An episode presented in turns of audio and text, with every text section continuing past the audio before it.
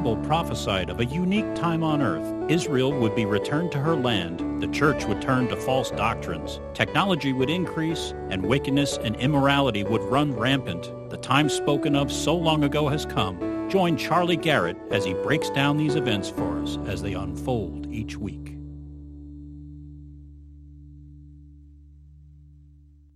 Today is 17 June. It's Sunday. It's time for the prophecy update of the week, and it's also Father's Day. So we send our love to any of the fathers out there that uh, uh, they would be blessed and encouraged by their families or have good memories of uh, family time together. And, and so uh, let's see here. We got a few things before I actually get into the update. The first is um, I want to thank David and Kim Boggs who came to our Thursday night Bible study. They attend the uh, prophecy update. Uh, they said they've been watching it for a couple of years, and they were up north of us, quite a drive, Clearwater or St. Peter somewhere, and they came down just for the Bible study. And uh, so we want to thank them for that. It was a very wonderful time, and they were uh, wonderful people, gracious people. And then we uh, moved all the chairs so that we could have the carpet cleaned, and they stuck around and helped move the chair. So thank you for that, and uh, we hope you come back and visit us sometime soon. And something I wanted to share with the people on the Prophecy Update. If you're a friend on Facebook, you have seen this, but a lot of people have never seen the, the wonder of what God does in this world once a year in Sarasota, Florida, and other places around uh, Florida. And I don't know where else these bloom, but uh, at my house and at the mall that I take care of, we have what are known as night blooming cereus. And they are the most wonderful, most beautiful flowers you'll ever see in your life. And I thought that I would just share some pictures on the prophecy update of the night blooming cereus. So if you watch the update, I'll put those in there. And what happens is it's it's a uh, cactus type of a plant. It's thin. It looks like snakes, and they grow all over the side of certain trees. Usually the pines, the cedars, and the um, uh, palm trees here in Florida. And only certain palm trees they'll climb up. But they climb up these trees, and like I said, it just looks like snakes. They're very unappealing to look at, and most people don't realize what they are. So they tear them off of these trees, and it, they yeah they have no idea. But for those of us that have lived here all of our lives and we know how Sarasota used to be, you'd start to see these little teeny, almost microscopic cotton balls start popping out of them about um, March. And over the next month and a half or so, maybe it's April, they start getting a little bigger and they're still a cotton ball. And they get about this big. And then all of a sudden, a, a thing that looks like your hand closed like this will start to come out of that cotton ball and they keep coming out and they keep coming out until they get about this long. And what happens is they uh, will open. You'll know that they're going to open that night because they stand up. Instead of being down like this, they'll stand up, and you know that that night they're going to open. They open up when the sun goes down and only when the sun goes down. This is why most people don't know that these things have any value is because unless you pay attention at night, you're not going to see this. They open up and they get as big. I have a picture of one on my stove, and it covers half of my stove. It's massive. They uh, they get very very large. They have the most beautiful beautiful colors, and and and it's like a delicate tapestry that's inside of them if you look closely. And what happens is when the sun starts to come up, just as the light comes up, they shut and they wilt and they die. And that flower only opens at one time. But every year they have one night where they are absolutely splendid.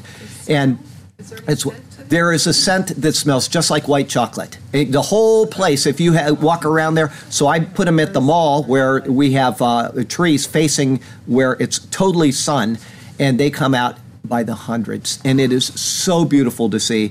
And I actually got to uh, witness to somebody because of that, a girl that works at the vegan store, which tells you they're a little liberal. And you know, anyway, um, uh, I told her about these things, and she actually came out that night to see them with another person, and they said it was the most astonishing thing that they had ever seen in their life. And the next day, I said, you know there's a God that created these things. And I explained to her about Jesus and how we know. And I even gave the symbolism because they're cactus and they've got thorns all over them. I said the flower is like Jesus among the thorns of the people of the world. It's this beautiful, radiant thing. And you think of what uh, uh, Jesus said about the uh, the flowers of the field being more splendid than Solomon in all of his glory, and it's true. They're absolutely beautiful. So I know I've talked a while about that, but I wanted to share that with the people online that have never understood you know, just instead of watching prophecy updates, you actually go out and look at the world around you, and you'll see so much beauty, evidences of God's love for the people of the world. Uh, and then finally, I want to thank uh, everybody that submitted a letter to the Superior Word for our church. Uh, to change the county ordinance or to stop them from changing the county ordinance because we had our final meeting on the issue this past Wednesday. The first meeting, I was so disheartened because it was online, you could watch it, and uh, there was no public input at the time, and the commissioners were adamant that this was going to be done away with, and that they were going to do away with this what they called archaic blue law, and with the providence of God above all else, and with the help of the people in the church, people in the Gulf Gulfgate community, and the people that sent in letters, that was a huge part of what happened.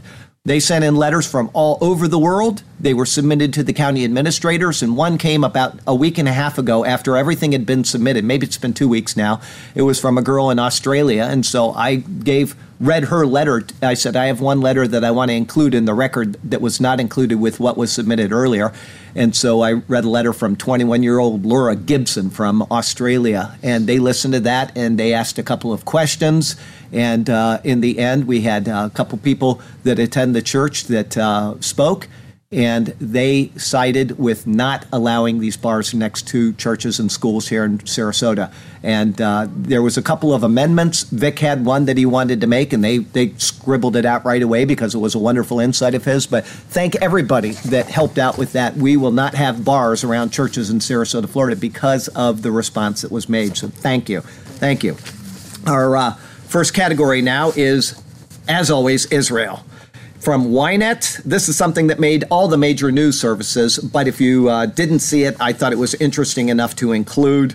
I got it about a week and a half ago when only one one thing that I know of reported on it, and now everybody has, but it's um, IMI and the IAI develop a missile undetected by the enemy the Israeli Military Industries, or IMI, and the Israel Aerospace Industries, the IAI, are currently at the final development stages of a new air to surface missile, the Rampage.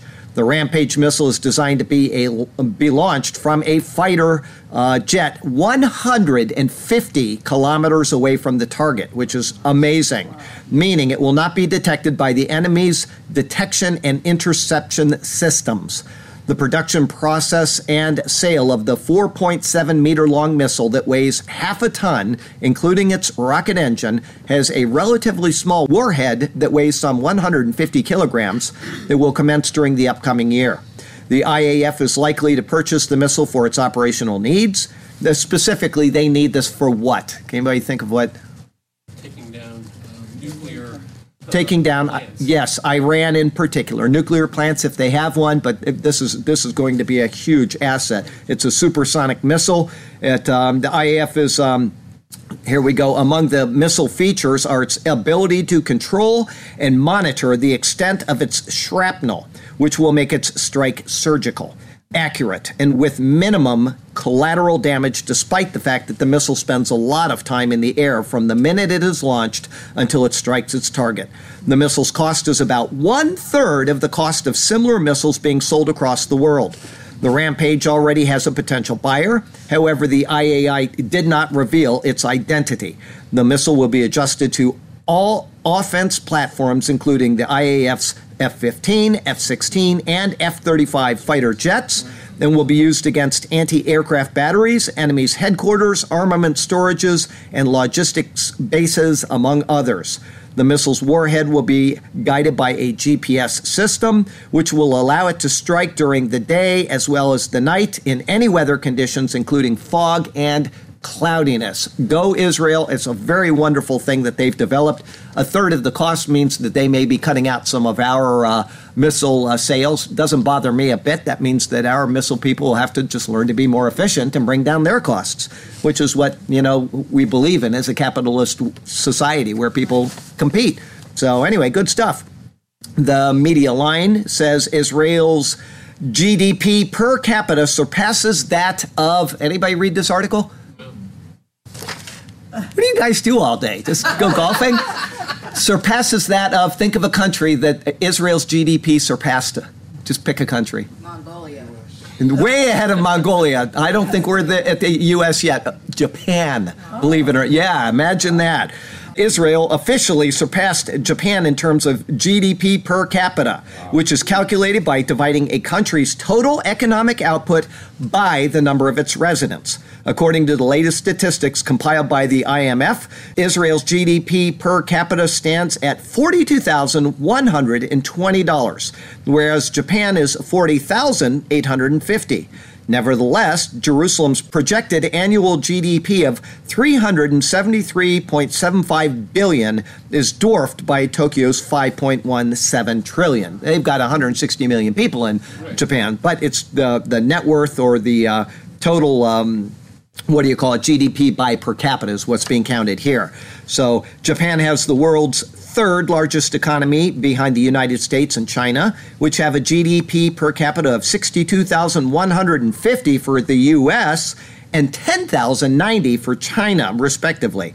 As regards some other Middle Eastern countries, Jordan has a GDP per capita of 5,840, Lebanon 11,780, Saudi Arabia 22,650, so they're a little more than half of Israel, and Qatar at, believe it or not, 66,200. The global average GDP per capita is 11,730. So it shows you that uh, they are doing really well in Israel. Qatar's is a inflated amount because they have almost an entire oil economy, and because of that, the people get all kinds of uh, benefits from the oil economy. But that just shows you that for a country that didn't exist just a few years ago, I mean, 70 years is not that long, they have really moved up in the world. Yeah, no, it's not, somebody said. So I, I wonder what that means. Um, from Ynet. Israel holds joint Air Force exercise with Greece. Here they've gone up to last week. We talked about two of their exercises, the uh, one in the Pacific and one up in uh, uh, Europe. And now 40 fighter jets participate in training, which took place in Greece and included simulated attacks in unknown territories. Pilots also practice multi front attacks with flights taking place during both day and night. Good job, Israel and Greece. From Ynet, Netanyahu. I'm so mad at this one. I just almost don't want to read it. I like Benjamin Netanyahu. I'm a big supporter of the guy. But when I read this, I was so mad. I was so upset that I thought, I, I, I just, yeah. Netanyahu boasts Israel is the only Middle Eastern country that welcomes gays. You know, it remind as soon as I read that, the very first thing I thought was Ezekiel 36. Yet not for the your sake, O house of Israel, but for my holy name's sake, which you have blasphemed among the nations wherever you've gone. They, they've done it for years. They continue to do it. They profane God's name in a hundred thousand ways. And I'm not picking on Israel. I support Israel. It's just like America, though. We do the same thing. We profane the name of the Lord in our capitals nowadays, in our schools. But Israel should be the standard of honoring God. They bear his name, Israel and yet he goes out and he says this. And I, I just was so up, upset at Netanyahu. Addressing an American Jewish Committee gathering, Prime Minister extols Israel's economic and social achievements, lauding its robust democracy and equal rights afforded to all religions and minorities. Good job. I'm, I'm proud of you there.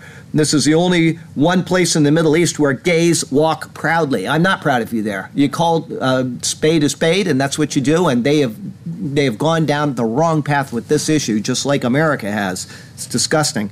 From Ynet, over 250,000 people celebrate Gay Pride at Tel Aviv Parade. There you go. Every year they have it, and 250,000 showed up this year, and they just put it right in the face of God who they bear his name. I just, it really upsets me. From Haaretz, I know she's not Israeli, but she is Jewish and she's gross. Ginsburg pens impassioned dissent of ruling, which is siding with Baker, who refused to service gay couple. So she's taken the same stand as all of these other liberals and these people that want to support the gay issues, and she's gross. Anyway, I thought a couple years ago she was going to punch her ticket, but she's still hanging around there. And, uh, you know, it was good, though, because at the time when she had the cancer, our previous president was president, and uh, that would have been a disaster. So, anyway, from the Times of Israel, good to close on a couple of good notes about Israel. Israel rushes relief to volcano struck Guatemala. Good job. How many countries have done that? I don't know, but probably not many. And then from the Jerusalem Post, Israeli team using special enzyme to treat volcano burns in Guatemala.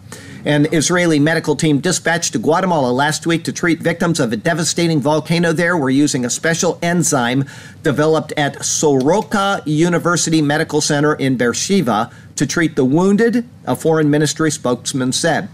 The enzyme was brought to the country by the team of specialists and facilitates the speedy recovery of burns and reduces the need for surgery. The team, made up of 10 experts in treating burns and respiratory diseases, arrived in the Central American country Thursday evening and began seeing patients on Friday. So they got right to work. It was very much needed and uh, Israel, you know, they're they're repaying a debt though because Guatemala was one of the countries that says we're moving our embassy. So, uh, but I think they would have done it anyway. They always offer help, even to Iran when Iran has an earthquake, and Iran always says no. But they've gone to Tibet. They've gone everywhere there's a catastrophe in the world. Israel is one of the first to respond, always. So, good job, Israel, on that. Bad job on the other issue.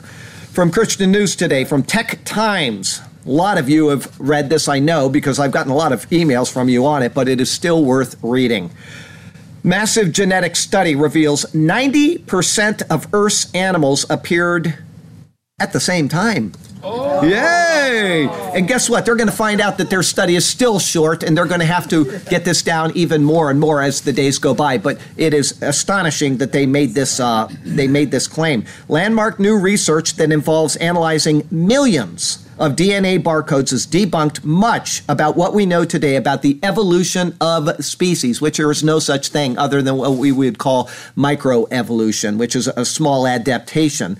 But anyway, um, in a massive genetic study, senior research associate at the Program for Human Environment at Rockefeller University it's not some Christian university. Mark Stoeckle, I think is how you pronounce it, uh, and University of Basel geneticist David Thaler discovered that virtually 90% of all animals on Earth appeared at right around the same time. More specifically, they found that 9 out of 10 animal species on the planet came to being at the same time as humans did. Oh. Yes. And it says here's where they got it wrong, and they will get this right eventually, but they said 100 to 200,000 years ago. So much for the evolutionary model. You can take that model and you can toss it right out on its ear because the dinosaurs, guess what? They weren't around mil- hundreds or tens of million years ago. Everything came about at the same time. They are starting to learn this. It's wonderful. This conclusion is very surprising, said Thaler. I fought hard against it as I could. So he, he's an honest person saying that I just didn't want to believe this, right? In analyzing of the COI of 100,000 species, Stoeckle and Thaler arrived at the conclusion that most animals appeared simultaneously. Well, oh, how could that happen, right? Hey, just pick up your Bible, go to the first chapter, and start reading, folks. They found that the neutral mutation across species were not as varied as expected. Neutral mutation refers to the slight DNA changes that occur across generations. They can be compared to tree rings because they can tell how old a certain species or individual is. As to how that could have happened, it's unclear. Well, like I said, you pick this up, you believe it, and then you will. You know, we were talking about um, people's opinions about uh, the names of God that you were mentioning a while ago, and it came to mind as soon as you brought up one of them. Is that uh, uh, Johannes Kepler said, "Science is thinking God's thoughts after him."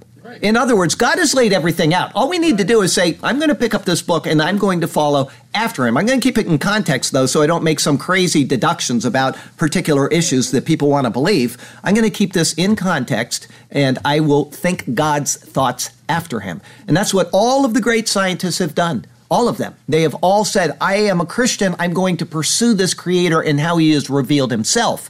And it always comes out correctly. When you don't, you end up putting your foot in your mouth and saying, I didn't want to believe this, but I have to now. Right? Anyway, um, you got the tree rings, blah, blah, blah. A likely possibility is the occurrence of a sudden event that caused large scale environmental trauma and wiped out majority of Earth's species. Such times give rise to sweeping genetic changes across the planet, causing new species to appear. However, the last time such an occurrence took place was 65 million years ago, which they make up a date because they have no idea about that and they just push it back, right? But when an asteroid hit the Earth and killed off the dinosaurs, and half of all other species on the planet. So, what they've done is they've said, we believe this now, but we still want to believe that. And so, we're going to push all of that back, back, back, back, back, back, back, back, back, 65 million years. And so, we don't have to face reality with this issue. But they will eventually, or they will face the Lord, and He will say, you know what? You had no faith. You didn't believe me. There's wonderful stuff here.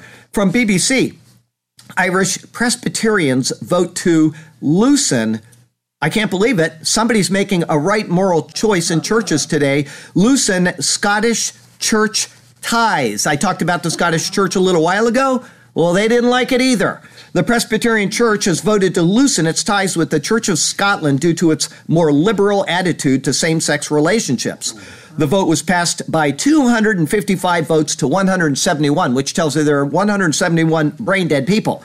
The result means the head of the Church of Scotland, the moderator, will no longer be invited to the annual meeting of the General Assembly in Belfast. The current moderator, the I'll, they say Reverend Susan Brown, she's not, so um, we'll just leave that out. Uh, there, there's your problem right there. That's the beginning of your problem. Was there for the vote. She appealed for no change to the links between the churches, but the vote went against her. Following the vote, the Reverend Brown said she was saddened by the vote and that in agreeing on everything was not what Jesus required of Christians. She has never, never read this book. I guarantee it. She's never read it from front to back. And even if she has, which I doubt, she has not taken it in context and she has not seen the Lord revealed, who is righteous and just as well as loving. There you go. Um, it goes on. The committee concluded in light of our understanding of Scripture and the church's understanding of a credible profession of faith, it is clear that the same sex couples are not eligible for communicant membership, nor are they qualified to receive baptism for their children. And then they make a little bit of a mistake here in their statement. They say, We believe. What's the matter with that? Doesn't matter what you believe. It doesn't matter what you think. The only thing that matters is what the Word of God says, right? When Billy Graham preached, whether you like him or not, he always said, The Bible says. The Bible says, right? But it has to be taken in context because people say the Bible says this and it's as nutty as a football bat. So you got to keep the Bible in context. We believe that their outward conduct and lifestyle is at variance with a life of obedience to Christ. You didn't need to say that. All you need to do is say the Bible says that their outward conduct and lifestyle is at a variance with a life of obedience to Christ. That's all you need to do. From the whitehouse.gov.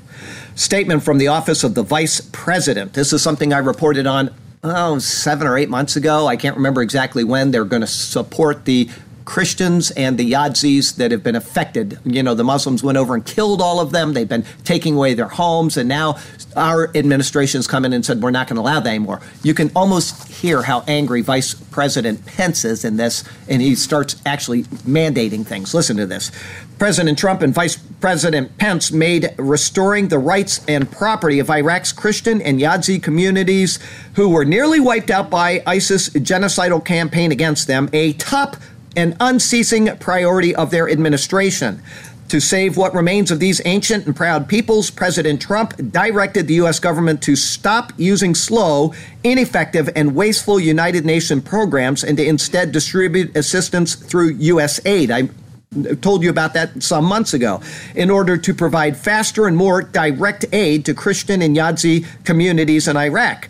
While progress has been made to help these beleaguered people, there is more to do to fulfill the commitments made to them, and not to mention our own consciences. You can see how angry is that these people have been dragging their heels. The vice president will not tolerate bureaucratic delays in implementing the admin's vision to deliver the assistance we promised to the people we pledged to help. You can see these liberals out there, and they're just dragging their heels and are saying, "We're not going to do this. We're going to take care of all of the other people, but we're not going to take care of the Christians." And you can you can see the anger in here, and he is saying, "We're not going to take it." He is directing them to get off of their duffs. We promised to the people we pledged to help. The vice president directed U.S. Aid Administrator Mark Green to travel to Iraq in the coming weeks to report back with an immediate, comprehensive assessment addressing any issues that could delay the process of aid distribution. Thank you for the president that we have. Thank you for the vice president that we have. Can you imagine anything even like that coming out? Three years ago, let's say a prayer. I was driving to to uh, church this morning at about seven something, and I was thanking the Lord for our president. So let's pray for that guy. Heavenly Father, it is so good to be under a president that understands the need of the people of this world, the people that are being persecuted the most, and especially in this case, the Christians over there that have just been butchered to no end. And uh, Lord, I would ask that you would prompt these people to to get the aid needed for these people over there, and that the wheels would be moving smoothly and without any trouble, and that uh, additionally, that you would protect our president and our vice president and keep them from the harm that is being levied against them in so many ways, and that you would just guide them, give them wisdom, give them the ability to make right decisions at all times, and Lord, be glorified through this nation as led by our leaders. I pray this, we all pray this in Jesus' name. Amen. Amen. Ah, you just, boy, I'm driving over here thinking about them and how much abuse that man has taken in the past couple of months, especially. And yet he just gets up every day and he keeps going. Thank God for President Trump. Let's see here from Islam today. 23 June in Munich. You know who's in Munich, our brother Lothar. Okay, two former imams are going to preach at three locations. Okay, Lothar asked for prayer. These are, you know what, you, you hear something like that and it doesn't really mean that much to you until he sent me the photo of these two imams. Now, these are people that used to be at enmity with Jesus Christ. And somehow the Lord turned their hearts, and now they put their life at risk every time they go out to speak because they're converts from Islam, and the penalty for that is death.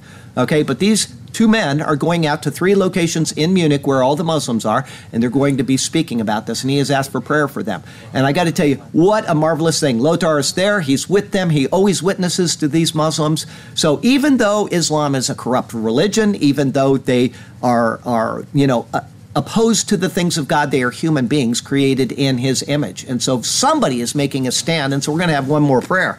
Heavenly Father, we thank you. We thank you that these two men are there to do their job for the Lord Jesus Christ and that they have made a commitment to Him and they are willing to speak about the glory of Jesus Christ and what He has done in our world. And so give them strength, give them safety, and give them prosperity as they preach to many people and bring many people to a saving knowledge of Jesus Christ. We pray this in Jesus' name. Amen. Amen. All right. Islam. Jerusalem Post bypassing regime. Netanyahu offers water tech to Iranians. I don't know if you saw this, but it was very well done. He does his weekly address and he sits there with his very formal coat and tie and he's got the Israel flag behind him. And this time he starts out by he's got a cup here and a pitcher of water over here and he pours it and starts drinking. And you're, what's this guy up to? Here you go. Um, the Iranian regime shouts death to Israel, and in response, Israel shouts life to the Iranian people. Israeli Prime Minister Netanyahu went over the heads of the Iranian regime with a message delivered via social media directly to the Iranian public. Today I'm going to make an unprecedented offer to Iran. It relates to water. The Iranian people are victims of a cruel and tyrannical regime that denies them vital water. And we've reported on this. They have terrible water problems over there. They've lost reservoirs, they've lo- lost rivers, and they need help. Israel stands with the people of Iran, and that is why I want to save countless Iranian lives. Netanyahu explained that Iran's meteorological organization has said that nearly 96% of Iran suffers from some level of drought. And after highlighting Israel's achievements in water management, Netanyahu offered to help. Sadly, Iran bans Israelis from visiting, so we'll have to get creative we will launch a Farsi website with detailed plans on how Iranians can recycle their wastewater. We will show how Iranian farmers can save their crops and feed their families. The people of Iran are good and decent. They shouldn't have to face such a cruel regime alone. We are with you. We will help so that millions of Iranians don't have to suffer. The hatred of Iran's regime will not stop the respect and friendship between our two peoples. Good job. Netanyahu after that terrible thing he did earlier that I reported on. At least he did something good here. From the Times of Israel, IDF destroyed Hamas undersea tunnel for the first time in last week's airstrikes. And not only did they get a tunnel that went around into Egypt and then back into Israel, they've also destroyed one that was undersea. It's rather interesting. The Israeli military bombed a previously unknown variety of Hamas tunnel in the Gaza Strip, one that extended into the sea and was apparently meant to be used by the terror group's elite naval forces to carry out attacks from the coast. The Hamas base was located approximately three kilometers from the Israeli border.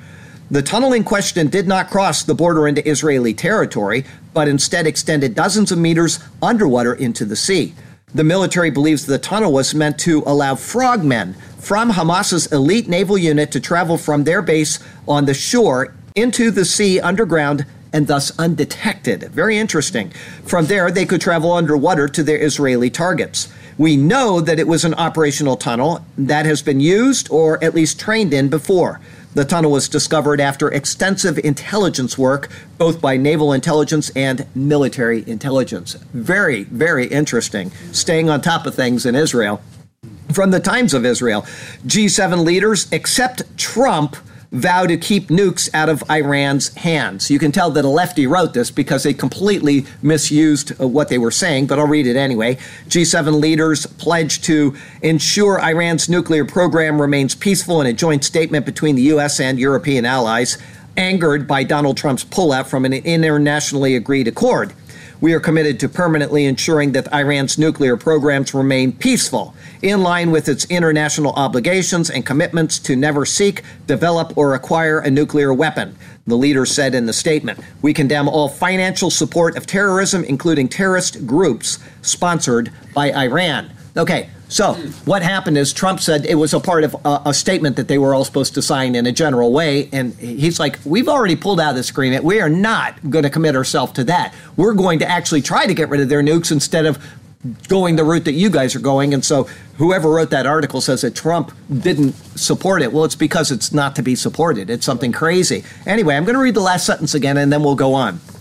We condemn all financial support of terrorism, including terrorist groups sponsored by Iran. Okay, that was their G7 minus us statement. From the Times of Israel. First, Hezbollah flags to fly unimpeded at London anti Israel march. So, one of the G7 allowed Hezbollah, a recognized terrorist organization, to fly their flags unimpeded in their country. So, you see the hypocrisy.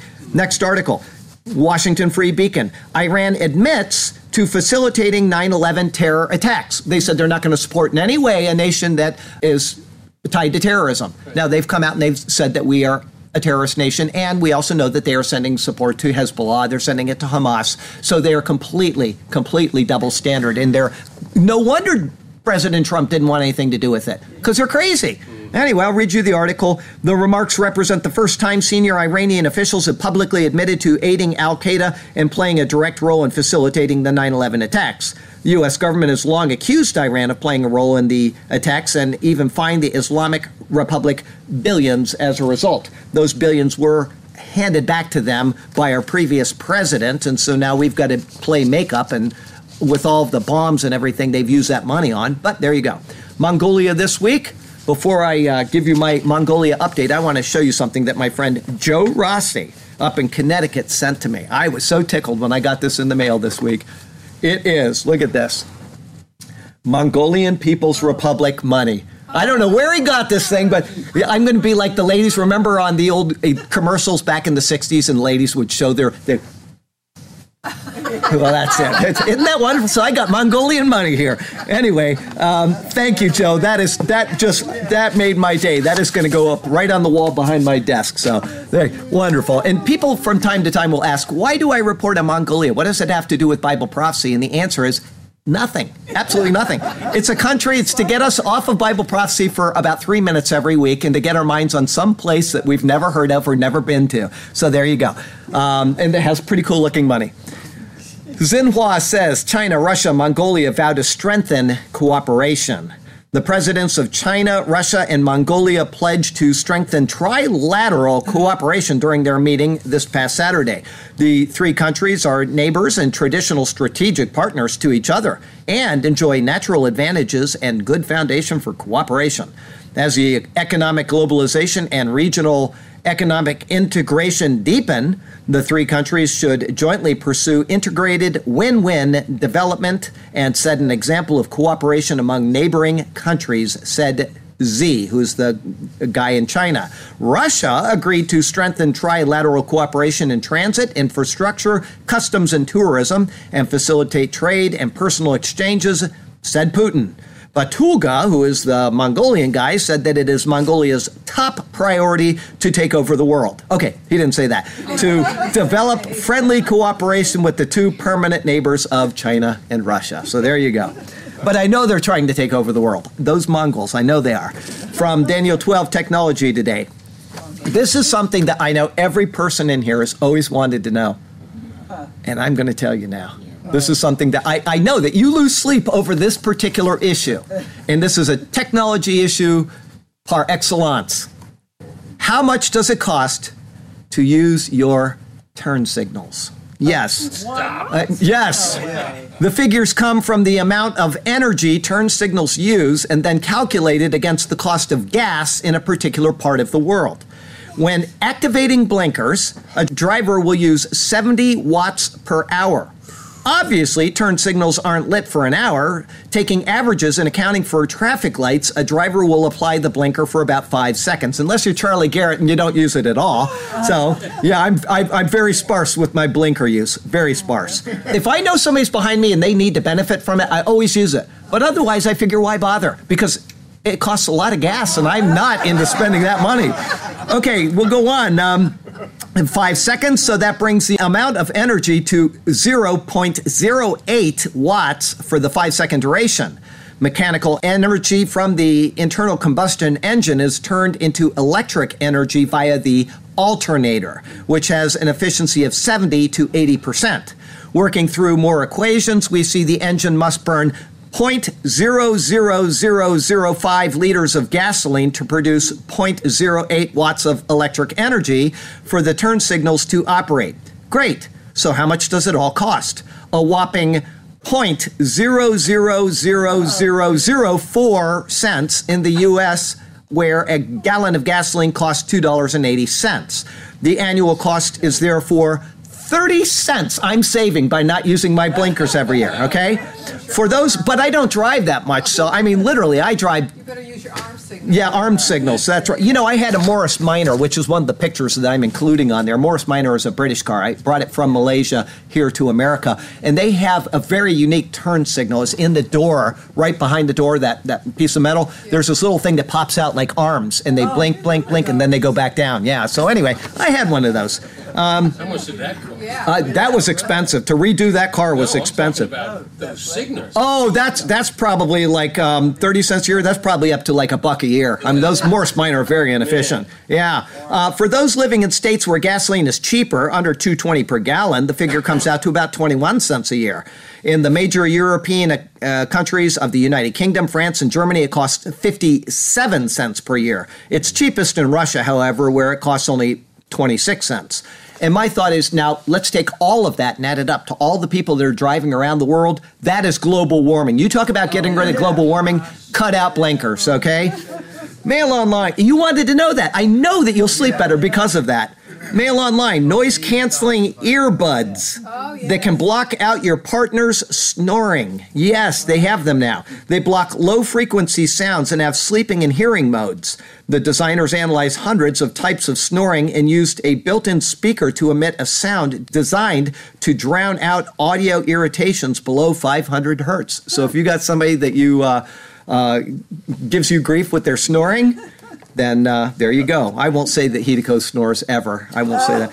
I I can't believe. no, I don't think she does. Anyway, I sleep pretty well. Yeah, dogs snore, and we got eight of them there sleeping around us. So, yeah, maybe that'll cancel out that noise. Yeah, eight little chihuahuas out there making all these noises all night. Revelation plagues. Science News says Gulf of Mexico dead zone forecast. Do you all know about the dead zone in the Gulf? It's down, um, comes out of the Mississippi River with all of that pollution that goes down it and the fertilizer and everything. It gets into the Gulf around uh, Louisiana, and there's a dead zone. Here, here we go. It's been there for years, but it's really getting big. Scientists have, uh, let me read the title Gulf of Mexico dead zone forecasted to exceed the size of Connecticut. Scientists have predicted the dead zone or area with little or no oxygen in the northern Gulf of Mexico will become larger than the state of Connecticut by the end of July, according to a new report. While there are more than 500 dead zones around the world, the northern Gulf of Mexico dead zone is the second largest human caused coastal hypoxic area in the world. Yes, it's getting bad there. Omaha Herald, CDC. Suicides increased by more than 30% since 1999 in half of the states. More than a decade of steadily rising rates have made suicide the nation's 10th leading cause of death and one of only three causes of death, including Alzheimer's disease and drug overdoses that are increasing in the United States, according to the CDC. Excuse me. Suicide trends in 27 states found that many victims acted after relationship problems or loss, substance misuse, physical health problems, or job, money, legal, or housing stress. In 2016, which is the year that Emerson, Lake, and Palmer, uh, which one was it? Emerson, I think, uh, the keyboardist, he shot himself in 2016. Um, in 2016, nearly 45,000 Americans 10 or older died by suicide. The increases were particularly stark in the Intermountain West, including Idaho, Montana, Wyoming, Utah, North and South Dakota, Kansas, Minnesota, and Oklahoma. Between 1999 and 2016, suicide rates in these states, along with Vermont, New Hampshire, and South Carolina, rose 38% to 58%. Guns were used in roughly half the suicides, which, just so you know, little squiggle for your brain, when they say all these uh, gun deaths in America every year, they include suicide. Okay, so you are getting a false representation. And then, just so you know, if you took out all of the gun related crimes in the liberal states, Chicago, Detroit, the ones that do all the gun crimes, we're like the second safe, safest nation on the planet. It's liberals that cause gun problems. It's not having guns. So we're, we go watch the video. The guy I can't remember his name. He did this wonderful video on all the statistics of gun crimes. And you take get get rid of the liberal statistics, and it is one of the safest nations on the planet. And yet we have more guns in this nation than any place on this planet. So they, they just don't like the fact that, uh, so they report all these things inaccurately. Anyway, we'll go on. Um, uh, let's see here. Suffocation, including hanging, was the next most common method, followed by poisoning. Opioids were present in 31% of those who died by suicide. So I've got another article I'll read next week if uh, I have time, which deals with exactly that part of this issue. So, uh, if you're taking opioids, I've got a friend that emailed me after I brought it up a couple times, and he says I have to take them. He's uh, I won't give his specifics, but he is a person that has done things for this nation. I'll leave it at that. He is always in pain because of it, and he must take them. But uh, if you are not needing to take it other than for a very short time, I would not get into it because they cause all kinds of mental problems and people are killing themselves by these things. From morality this week, Mail Online. Violent crime and poverty place Detroit, Flint, St. Louis, and Las Vegas as the worst cities in America to live in, all liberal.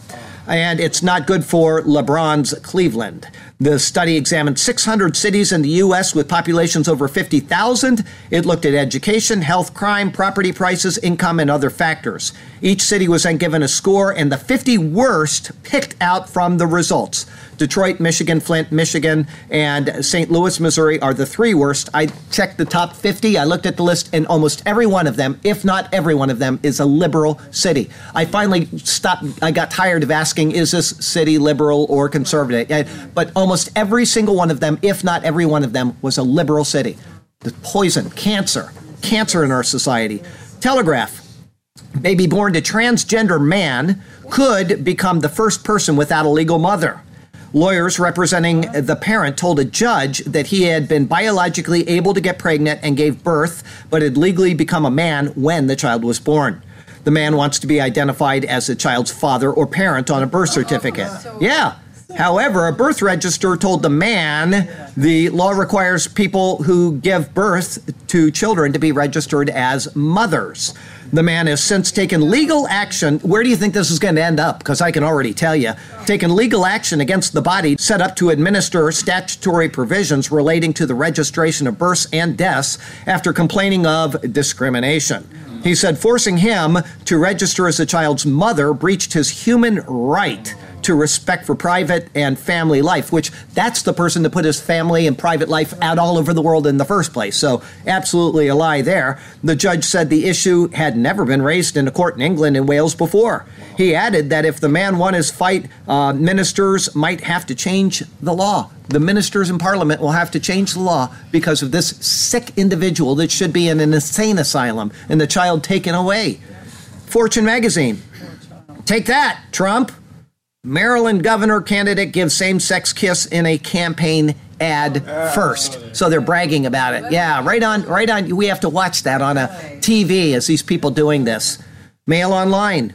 Twitter boss Jack Dorsey apologizes over eating a Chick fil A during Pride Month after anger over fast food chain views on gay marriage. So now you have to apologize for eating Chick fil A if you're a gay, right? It's absolutely crazy. Our other category the download. America's, isn't this terrible? I mean, it's just unreal how bizarre people have become. Anyway, uh, the download says America's new supercomputer beats China's, yes, fastest machine to take title of the world's most powerful. We are one. We are, okay. The, the winner, the U.S. Department of Energy's Oak Ridge National Laboratory in Tennessee, has taken the wraps off Summit which boasts peak computing power of 200 petaflops or 200 million billion calculations in a second. That makes it a million times faster than your typical laptop. The loser, China. Summit is 60% faster than the previous uh, supercomputing leader, the Sunway TaihuLight, based in the Chinese city of Wuxi, I guess is how you pronounce it. AI Smarts. Summit is the first supercomputer designed from the ground up to handle machine learning, neural networks, and other AI applications. That sounds just like um, the Arnold Schwarzenegger movie. Um, Terminator, thank you. It's, that just sounds just like it. And many thousands of AI optimized chips from NVIDIA and IBM can handle demanding tasks, such as crunching through mountains of reports and medical images to help unearth hidden causes of disease and supersized. The machine's 4,608 servers and associated gear fill the space of two tennis courts and weigh more than a large commercial aircraft. Why this matters. Topping the supercomputing charts isn't just a matter of national pride. The machines are widely used in industry and also for national security tasks, such as what is the main one they use this for? Cracking codes. Well, even above that, it is for developing nuclear weapons because we have the nuclear weapon test uh, ban around the world, right? So we can no longer test nuclear weapons. So now they will test them in supercomputers. This is what they designed them for. And so they can test them. What will be the yield? What will be the expected this and that? What will be the fallout? And that is one of the main uses. And it should be obvious by Oak Ridge National Laboratory, right? It is one of the main things is they can now simulate a nuclear detonation and if we add in this much deuterium or whatever or uh, charlionium or they put it in there and what kind of fallout comes out of it right so um, That's uh, not as accurate as their weather predictions for the next hundred years. yeah, they're weather predictions. Exactly. If it's that bad, we are in big trouble with those nukes. Exactly. Thank you. Um, let's see here. So, um, nuclear weapons. Lessons from Summit will also inform the push to create exascale computers capable of handling a billion billion calculations a second. These are expected to come online as early as the early 2020s. From the Daily Caller. I, I know everybody saw this, but I'm going to read it anyway because I laughed when I read it, and I'm going to laugh again when I, at least inside. George Soros complains everything that could go wrong has gone wrong. Good. Soros made the comment in an interview with the Washington Post. He also said that he did not expect Trump's election, saying, apparently, I was living in my own bubble. Ha! the activist billionaire, a lot of people were in their own bubble. The activist billionaire also made the bizarre claim that President Trump would be willing to destroy the world when he's the guy that is the destroyer of life. He is a horrible human being. From Fox News, weeping Dennis Rodman praises Trump's meeting with friend Kim Jong un, blasts Obama for ignoring him, and guess what? He was wearing a MAGA hat when he did it. Make America great again. Good job.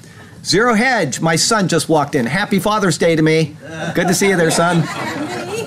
Let's see here. Zero Hedge, small business euphoric about Trump as optimism soars to 34 year highs. Good job, President Trump. The May Small Business Optimism Index increased to the second highest level in the NFIB survey's 45 year history, raising to 107.8 from 104.8, the highest level in 34 years. Who was the president then? Probably Reagan. That would be my guess. With small business reporting high numbers in several key areas, including compensation, profits, and sales trends amid euphoria over Trump's economic, fiscal, and tax policies. Thank you, President Trump. From Mail Online, Supreme Court rules Ohio can strike voters from registration rolls if government thinks they've died or moved because they skip elections and don't confirm where they live. Good job. Ohio election boards can remove voters from their rolls if they haven't voted in several years and ignore requests to confirm their addresses. This will now become standard in every conservative state in the nation, and it will be completely ignored by every liberal state. Mark my words.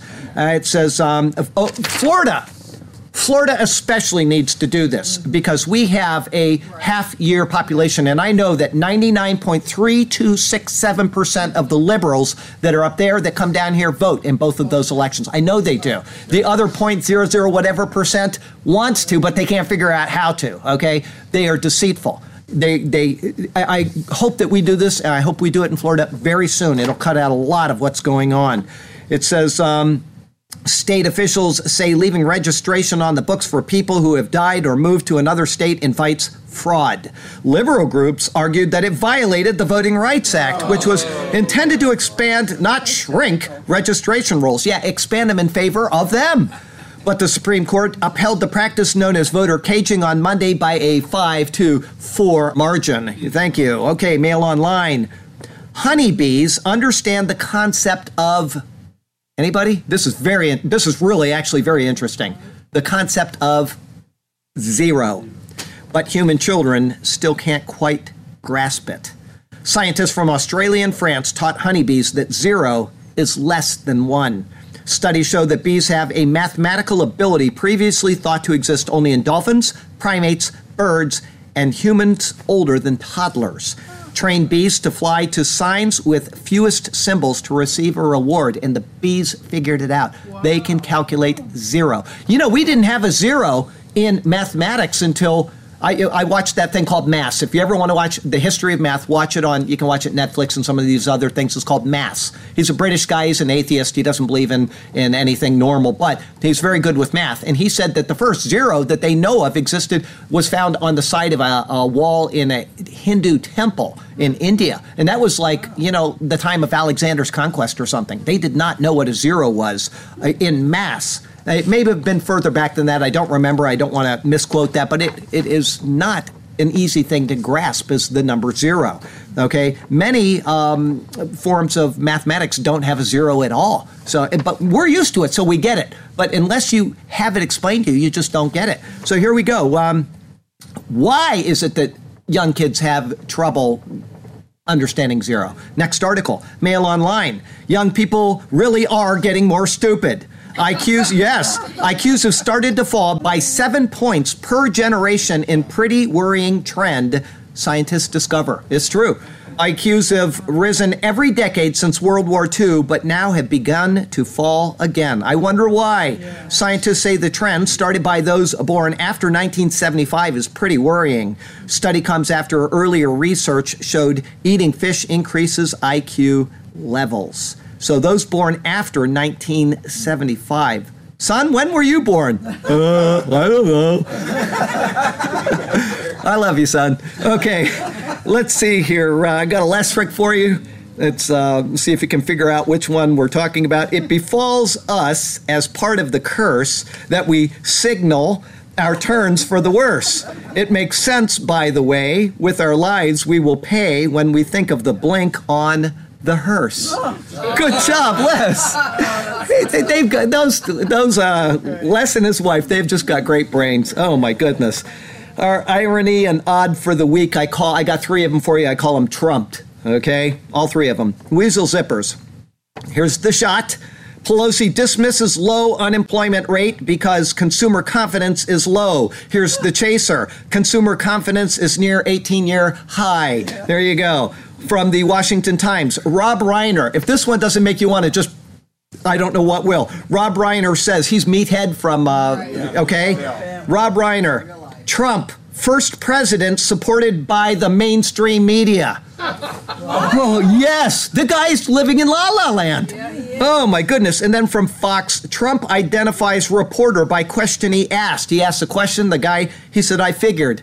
Fake news, CNN. Good job, Trump. Such is the world we live in. So, from Sarasota, Florida to Ulaanbaatar, Mongolia, where they've got some pretty cool money, I'm Charlie Garrett. This is the Superior Word, and that is your prophecy update for the week.